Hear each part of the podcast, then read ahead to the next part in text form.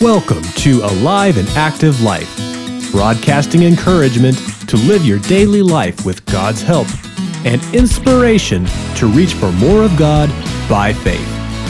Join Brenda Wolf for today's practical insights. We live with boundaries every day. Some examples Your yard ends and the neighbor's yard begins. Countries have boundaries to define territory. Speed limits keep traffic in check to prevent accidents. The zoo has walls, cages, and glass to keep children safe as they enjoy animals. Walls and doors form rooms. That's helpful when you need to sleep or take a shower. Banks with safes protect money. Oceans caress the beach only to a certain distance. If boundaries are so common all around us, then why is it hard to place and keep boundaries to protect our hearts and minds? After all, boundaries help. Simply put, boundaries keep the bad out and the good in. By defining lines, they help people manage physical life properties, inner issues, and relationships. Healthy, mature people spend time putting good boundaries into place. They also respect others' boundaries. Subsequently, this is the reality of healthy boundaries.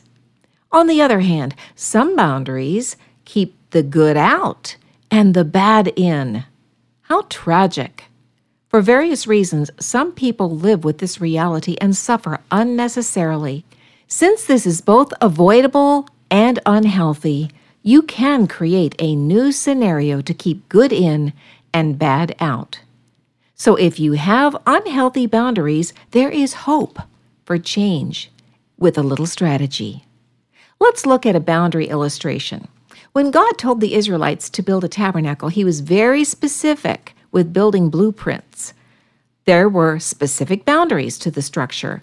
Outer and inner courts of the tabernacle allowed access to many people, the holy place only allowed priests to enter, and the Holy of Holies, the most holy place, allowed only the high priest to enter only once a year. It was a very sacred place not to be trespassed. Exodus 26, verses 32 through 34, talks about the actual boundary between the holy place and the most holy place.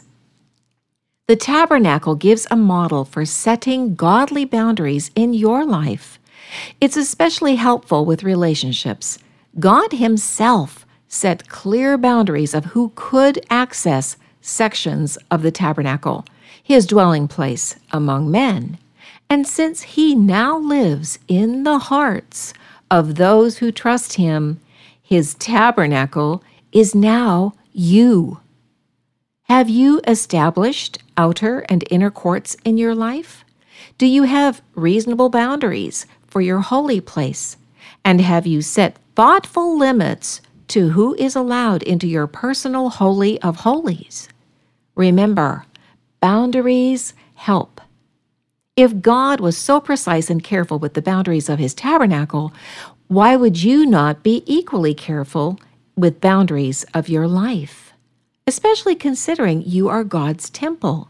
1 Corinthians 3:16 says, "Don't you know that you are God's temple and that God's spirit lives in you?" What specific actions do you need to implement to set healthy boundaries in every section of your life? Well, because your life courts allow many people access during your day, you must pensively set appropriate expectations. People come and go as activities and responsibilities are carried out. A variety of relationships is enriching, it's community. Yet, careful awareness is always critical. And then, consequently, the holy place of your life funnels access to only people who are faithful and trustworthy. These relationships encourage you and provide growth opportunities. They support and challenge you providing sharpening and enrichment. The general public of the courts, the outer and inner courts, is not allowed in this place, the holy place of your life. Then, since the Holy of Holies is a very special place of your life, it is strictly reserved for God and a few intimate relationships that are safe and healthy. This is the place where those who love you deeply and without condition are allowed free access because they want you to be fully who God created. They help you live creatively and artfully. Subsequently, as God's sacred dwelling, give thought and prayer to boundaries of your life and relationships because you are the one who sets your boundaries. I think we should talk about our self image and God. Since you are manager of your life, frequently ponder what needs boundaries. Is it hard for you to set boundaries?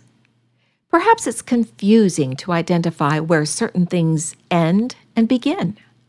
You may also be unsure how to function at your edge. And by the way, that's a really great uh, podcast episode that we just recently published. You can check out at your edge. Sometimes you don't even know where your edge is. Or it could be that maybe you struggle to protect your time, schedule, money, and energy. Do you feel that you owe an apology when you must deny access to an area of your life?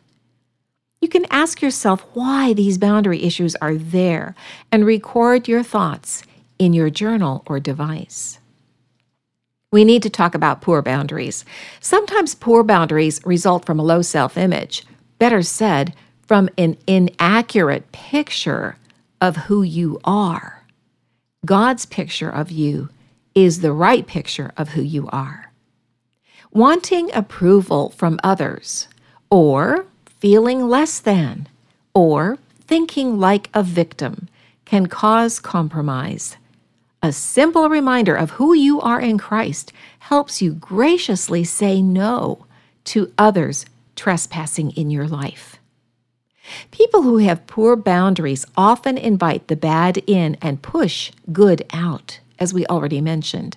They also may struggle with confidence. Incidentally, they get hurt more than people who have good boundaries. Lack of boundaries invites more hurt instead of deflecting it. This observation is critical to your well being.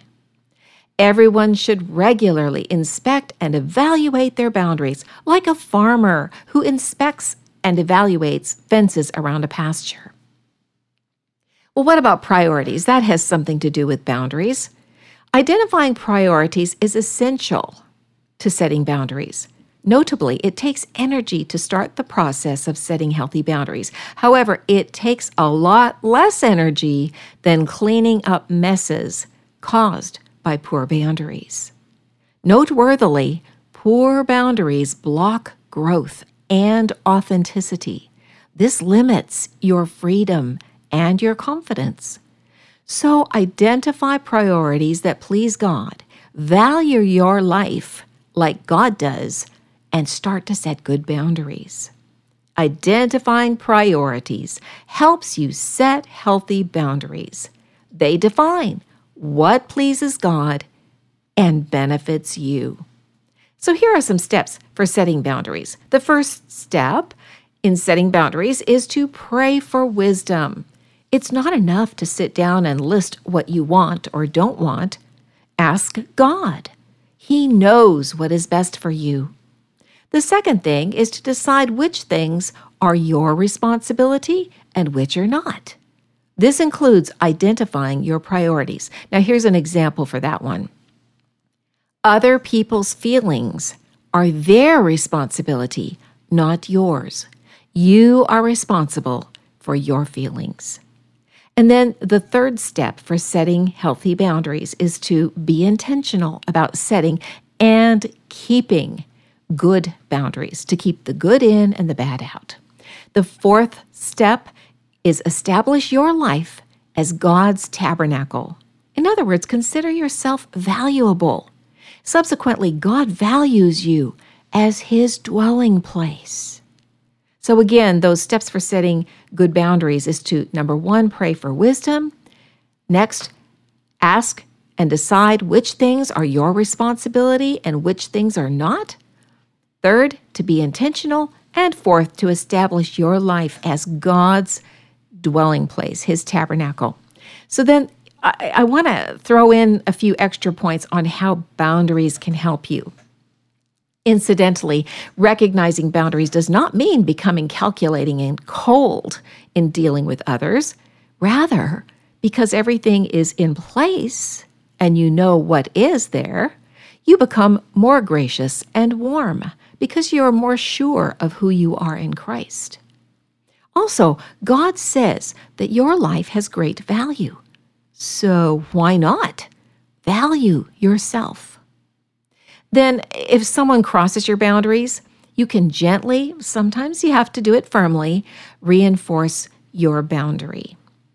Plus, you can be kind and understanding if others retaliate or punish for boundaries that you have prayerfully adopted. Keep your God led boundary in place, but go back to God for confirmation. Another little extra point is don't let the cycle of hurt take hold of your heart. Focus on that you are hidden with Christ in God. Colossians 3 3.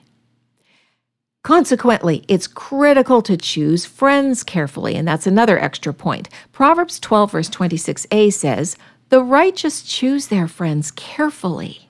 That's a big one, a good starting point. And then Another uh, little extra point is that selecting life patterns that protect and honor your time, your relationships, career or ministry, your skill sets, your energy, money, and rest. That's a very important part of setting good boundaries. Alrighty, word pictures on how boundaries help. This one I hope will stick with you and that you can pull it to the front of your mind whenever you think about boundaries. When Jesus refers to himself as a shepherd, he uses an illustration that was common for people in Bible time culture. The sheepfold is built in a large circle or rectangular with only one opening. The shepherd constantly guards that opening. And at night, he literally lays his body down across the only opening, so nothing can enter and harm the sheep. He also keeps the roamer in. Anything crossing that opening would pass through him first. Indeed, he keeps the good in and the bad out. To be a healthy person, you need to become a gatekeeper to your life. Protect what is entrusted to you. Be who God created. Value your life. Ask Him for wisdom to teach you how to be a gatekeeper of your time, energy, relationships, money, work, and relaxation. So, those points again are protect what's entrusted to you, be who God created, value your life, and ask Him for wisdom for everything. Now, some scriptures about how boundaries help. Psalm 34 7 says, The angel of the Lord encamps around those who fear him, and he delivers them. So, you can conclude that you're not alone reinforcing boundaries. You have the angel of the Lord encamped around you, to ready to help. Then Psalm 125, verse 2 says, As the mountains surround Jerusalem, so the Lord surrounds his people from this time forth and forevermore. The Good Shepherd helps you keep the good in and the bad out. A third one is from Psalm 130, verse 7. With the Lord there is steadfast love and plentiful redemption. Boundary mistakes can be corrected.